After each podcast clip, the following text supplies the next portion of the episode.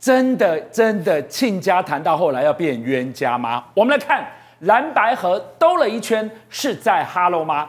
焦急的选民眼睁睁的在昨天深夜看到了侯友宜给柯 P 的最后期限这么被拖过去了。结果呢，柯 P 说来也特别，昨天深夜居然传出。他什么都不想要，他真的什么都不想要，侯柯配、柯侯配都不要。他最爱的是韩国瑜，他主最喜欢的副手人选居然是韩国瑜，大家懵了，怎么这是演哪一出的呢？结果到了今天天亮之后，七十二变又变说法了。柯 P 他说就这样吧，也不要什么民选了，也不要在那边初选了，也不要是什么民调了，直接进入了政党协商。而且他说哦，就柯 P，就侯友谊，就朱立伦。就三个人直接密室来政党协商，宇轩来告诉我们，接下来进去之后，蓝白合能成局吗？还是破局？要谈什么？我先讲柯文哲的心态啦。柯文哲基本上已经被国民党逼出原形了嘛。哦，朱立伦跟侯友谊这一手就是说以退为进，感觉是我们三个步骤，包括你从辩论到整个民调，甚至呢到这个当副手，这三件事情都愿意来跟你配合。而柯文哲这时候反而凸显出自己什么？他从头到尾没有真心要和，你说不对不对，他是说他不要侯友谊，他不要侯科侯侯柯，他要韩国瑜。我跟你讲，韩国瑜叫虚晃一招。为什么？因为他知道韩国瑜这个人是绝对不可能人选嘛。包括连韩国瑜今天他也透过人出来发表示说，对于这件事情他感到哇吓我一跳。那干嘛吃人家豆腐？对吗？怎么可能会有这种事情？韩国瑜还是国民党党籍，每个礼拜周末都在造市场合，还陪着侯友到处跑。他今天会跑去跟你柯文哲和，所以柯文哲怎么要把韩国瑜抛出来？他只是要转借掉他现在面对全民检视的一个压力，因为全民开始认为说，对蓝白尔之间会破局，就是因为你柯文哲不配合。对，就是因为你根本柯侯侯柯也不要，所以他说没有没有没有，我还是要了，我只是要韩国瑜。但这个说法能不能被接受？那各位讲，根本不能接受。现在发现柯文哲真实的目的，他为什么要去靠近国民党？过去五月份的时候他不合，六月、七月、八月、九月他都不合，十月的时候抛出来说来啊比民调比民调，他真正的目的根本不是要整合，真正目的是希望能够借由。跟国民党之间这样子蓝白合的议题来炒作，增加自己的声量，甚至是借以吸纳国民党选票。那我继续问喽。反正就已经要政党来谈，政党来协商，你还是不能回避侯科或科侯这一题呀、啊。对，所以你看，就算政党协商，其实最后讨论到方法论一样嘛。因为过去原本讲初选，现在行不通了，民调行不通了，对，所以变成是三个三个人，三一样是沙咖，朱立伦、侯友谊、柯文哲坐下来谈，但你谈还是要有利基啊，对，还是要有基础啊。国民党现在把底子踩得很硬。反正我们就是科和侯科，大家看用什么样的方式来决定大小，包括你要加入所谓的立法院席次，包括你要加入整个未来行政团队的一个分配，这就变成是什么大饼怎么分的一个游戏。但我在讲的是柯文哲，如果他的立场跟他打从心里面，你看一下他今天被问到说侯科科侯是他的反应是什么？嗯嗯，他笑了，他不以为然的笑了，所以他显然根本没有真心实意要去跟侯友谊谈。哦，我在最后补充一点，柯文哲玩的套路跟当初毛泽东，也就是国共内战玩的套路完全一模一样。这个叫做什么？这个叫做七分壮大，七分发展，两分怎么样？应付，一分抗敌，一分抗敌抗的就是民进党，两分应付应付国民党。但柯文哲真正目的这七分，就是要把民进民众党给壮大起来。但国民党现在到底要如何去面对柯文哲这样的做法？其实只有一种。让他弄假成真，因为柯文哲现在逼着逼着他假装自己有意要当副手，让民意的压力逼着他不得不就范，最后才有可能所谓的侯科配的打算。你这个不是抢婚吗？政党协商谈得出结果吗？我觉得不会有结果，因为柯文哲自己这么内心很清楚。柯文哲就说：“我不管正或负，我都不要侯友谊了。”简单讲，那你干嘛答应要协商？协商个什么东西、啊？没有，那他就是偷啊，以偷代变，对不对？所以国民党知道他的伎俩，国民党说：“我提出一个民主的一个初选嘛。”柯文哲不要，因为他知道这个大事不妙嘛。那他为什么哦一直说我要虔诚的要来全民调？因为他知道民调民进党会灌票给他嘛。你再怎么做民调，不管任何一家媒体、任何一个机构做出来民调里面，哦赖清德至少大概都三十五，等于说国民党的候选人是由民进党在决定哎。但这些都不重要了，在侯友宜说出连他当副的都可以，我管你什么民调，管你什么初选，就来合啊。那柯文哲如果要和他说我当副的也可以，这句话总要出口吧？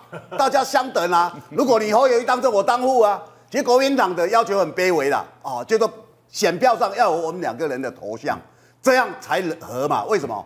因为国民党可能提名什么人哦，他很多人都会来投票哦。国民党会说，我因为侯友谊我才来投票了，比较少了。可是民众党如果没有柯文哲，没有人来投票了。简单讲，所以我国民党要你合适，要你的照片印在选票上，而不要你派黄珊珊派任何人来都不行。哦，国民党要的是这个才叫做蓝白合嘛。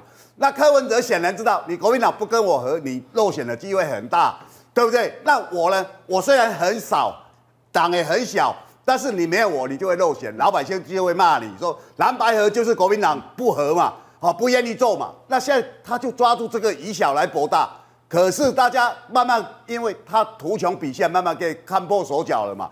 他现在再随便丢出一个，哇，好像韩国瑜要接他。不可能，韩国瑜怎么可能接？韩国瑜帮人家胡选半天，最后说是我，那这个还要揍人吗？黄袍加身加到自己，而且才是副总统。所以政党协商，刚刚马是虚晃一招吗？我觉得极有可能是虚晃一招，好差劲哦！哎呀，因为我是觉得现在国民党心里面可能有打了做了一个最坏的打算呐、啊，就是可能单支走到底啦，就国民党自己就走到底。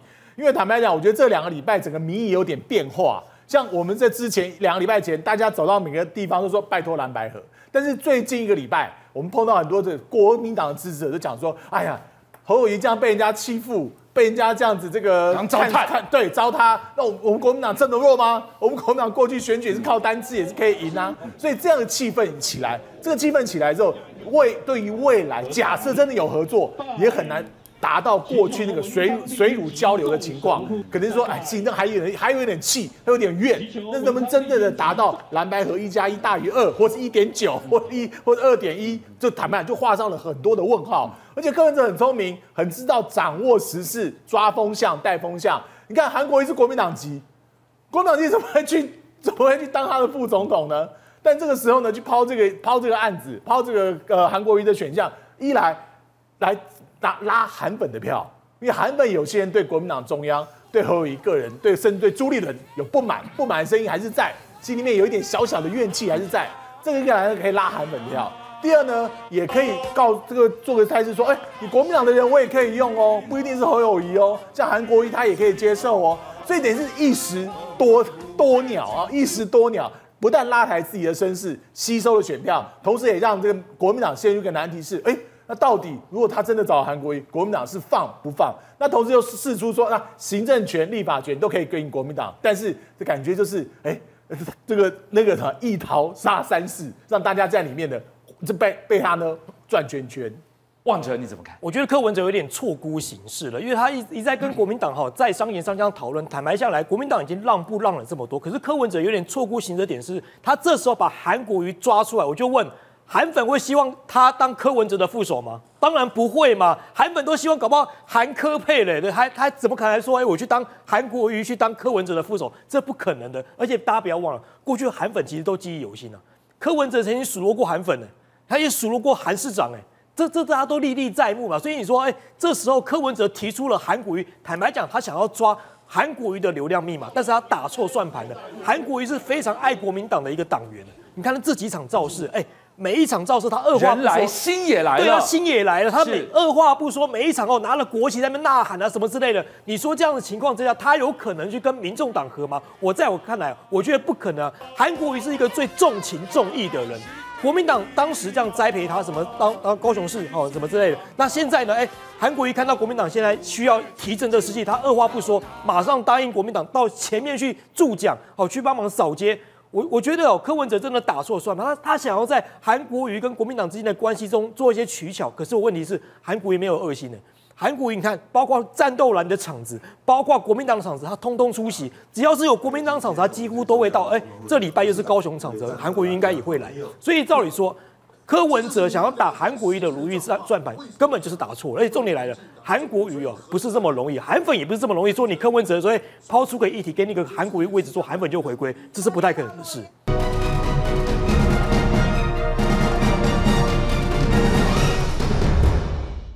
看到这个地方，观众朋友，你一定会问：怎么十年来出现了这么巨大的贫富差距？怎么造成的？中研院院士朱敬一直接告诉大家两个字：房产。最近大家在热切的讨论着月薪四五万的这些八年级生朋友们，为什么常常出大餐，不去换工作，不求高薪，也不存钱买房子，为什么呢？反正不吃不喝我也买不起啊，不如爽爽过，我就等继承。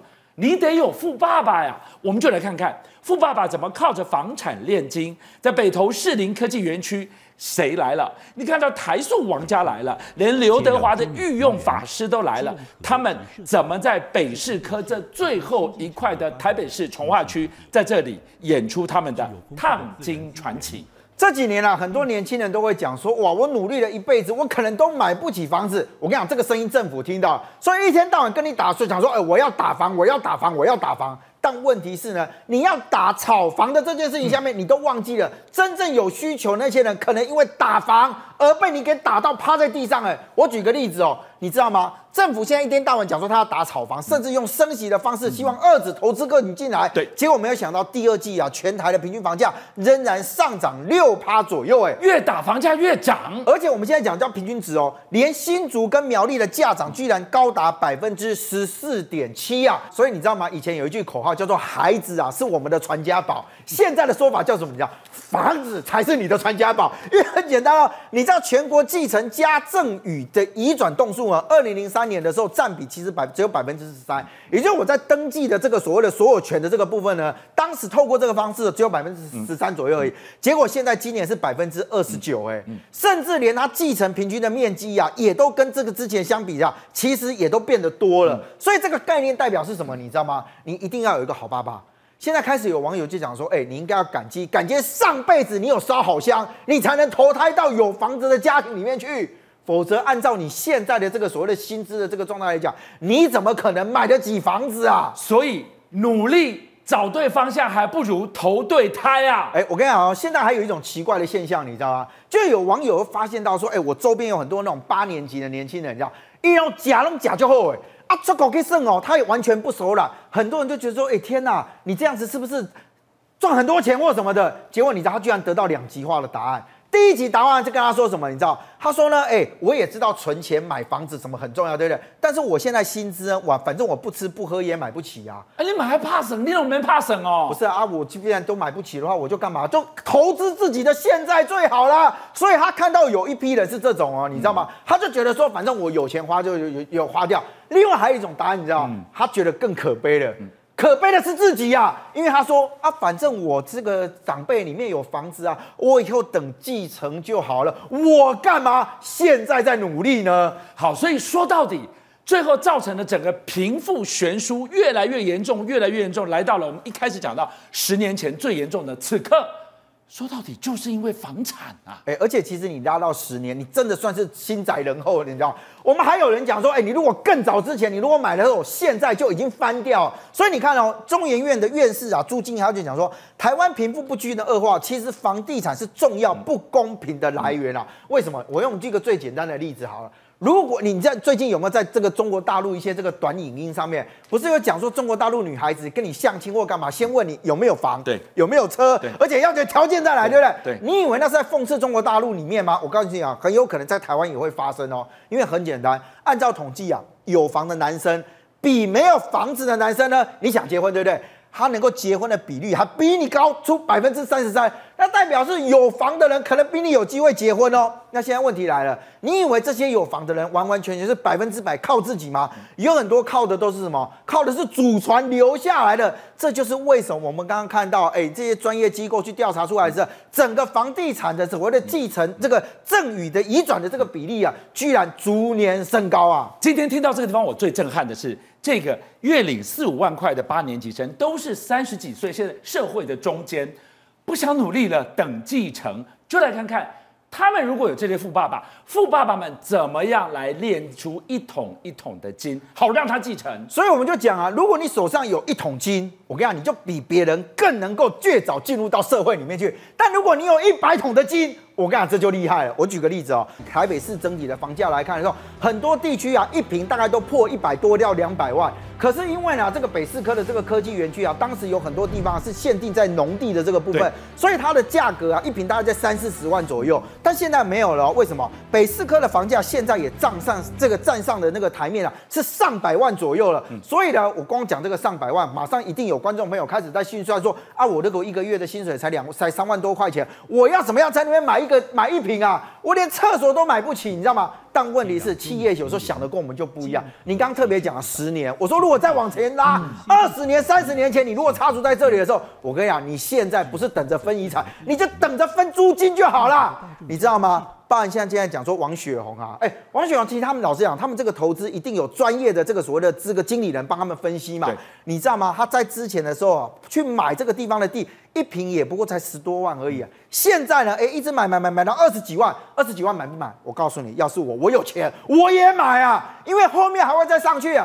还有你知道吗？像我们在地产里面，很多人都知道有一个叫吴老师啊，他那时候他就说，他很早就插足在这里啊，他就觉得说，哎，这个地方没没关系，大家都觉得说你那很偏呐、啊，或干嘛的，我都买，你知道吗？当时一甲地买多少钱？你知道？一万块，赚翻掉了。我这么跟你打不起哦，树林价的八岛这边哦，当初是一甲地价是一万块，一平如果换算的时候不到三三块多啊。你一定会讲说，哎，那早些年是什么时候？我跟你讲，早些年他能拿出这个钱来买的时候，他一定也是有办法嘛。所以为什么大家觉得富爸爸什么的很厉害？更何况是什么？你知道，我告诉你，很多人其实很早就放眼在这里哦。即使那个时候，其实他上还没有在上场的时候，有一个有名的例子，号称叫做刘德华御用的这个这个法师啊，叫做这个地角法师啊。他东吹西舞下面五秒，另外画面上的这一位，当然了，他在他的这个修为上面，我个人完全不会质疑。不过因为之前曾经有过刘德华，因为他拍戏啊，从马上摔下来的时候，有人讲讲说呢，他的这个家人就特别请了这位法师啊，到这个香港去啊，替他祈福啊，或干嘛的。结果你知道吗？人家是用一瓶啊一百五十万的这个价格去买地啊，去那边盖他的这个这个禅寺。所以我们就回来看啊，哎，如果今天有这些钱在手上的时候，当然了，我就会可以讲说，我越趁便宜的时候。逢低先买进，但现在对很多人年轻人来讲，我就算看到低，它的低是我的高啊，我可能一辈子都赚不到这个钱的时候，你想想看，台湾的贫富差距为什么在朱敬一的嘴巴里面会说房地产是重要不公平的来源？你就可以理解朱敬一在讲这个话的时候，他的心有多痛啊！好，四哥，我们看到十年来最严重的通，这个叫做贫富悬殊啊，政府这么无能为力吗？政府对于什么打房呢，都嘴巴讲讲，然后对物价的这个抑制，对于通膨的问题，坦白讲就束手无策。然后呢，每天就吹 吹吹牛说，哎，我们的薪资多高多高，但是涨幅一点点的薪资，通通被通膨吃掉了，通通吃掉。最近有个统计资料显示，现在住房出现了，呃，一这个财产的这个继承，住房继承，然后呢，甚至有可能都更重建，因为很多的公寓都差不多三四十年，都更的条件放宽之后，哎，涨房价翻倍，一个不大安大安区的房价，大概公寓大概差不多要两千多万到三千万，如果翻倍的话，都更的话，哎，六七千万都有哎，所以这这些就会出现世代继承的贫富不居。哦，如果这个有这个家产，家里面有家产，有房子可以继承的，对这些小朋友来说，他只要找一份轻松的工作，安安心心的打工，因为未来就有一个大房子，六七千万的房子等着他，还不算父母的可能的这些。不动产的部分也是金钱的部分的继承，所以为什么大家世代之间，好，甚至在区域之间都会出现了贫富差力差距，而且出现了对立。是望哲你怎么看？所以我觉得这个通膨已经带给年轻世代一个叫绝望感了。为什么？我今天在做再多工作，我工作上再努力，我赚再怎么样的钱，可是我还是买不起房子。那买不起房子要怎么样？干脆摆烂算了。很多年轻人是这样想，所以我干脆哦就啃老摆烂，反正。以后的生活以后再说嘛。以前大家说还可以买到蛋壳区，我跟你讲，现在你连蛋壳哦，蛋壳区都买不到了，因为蛋壳包括你看，连苗栗都涨了这么多了，你你你相信吗？我是不敢相信，但是事实摆在眼前，各位观众，连苗栗都涨那么多，你觉得对年轻人来说，现在还有买房的这种憧憬吗？当然没有。所以你说为什么八年级生干脆等等继承好了？我跟你讲，不止八年级生，很多七年级生可能这样想。可是问题来了，不是每个人爸爸妈妈都有房子。为什么最近大家社会上可以观察到小小确幸的存在？因为大的我买不起啊。我只能买一些小的吼来安慰自己的心灵，所以变成说年轻世代这是一个非常大的一个国安危机，我们只能在这个漩涡里面打转，我们爬不出来，这个是非常多很多年轻人心，所以很多爸爸妈妈会怪说，哎，你们为什么每天花钱买这些东西，买这些小东西？就是我也想跟这些爸爸妈妈讲，因为我们买不起大的东西啊，我们只能买这些小的玩玩偶啦，或者这些小确幸的东西啊。不吃不喝我也买不起，对，我只能去吃一些东西来填补我的心灵嘛，不然怎么办？我房子买不起啊，难道我对这个社会已经产生绝望吗？我当然只能绝望了。邀请您一起加入五七爆新闻会员，跟俊相一起挖真相。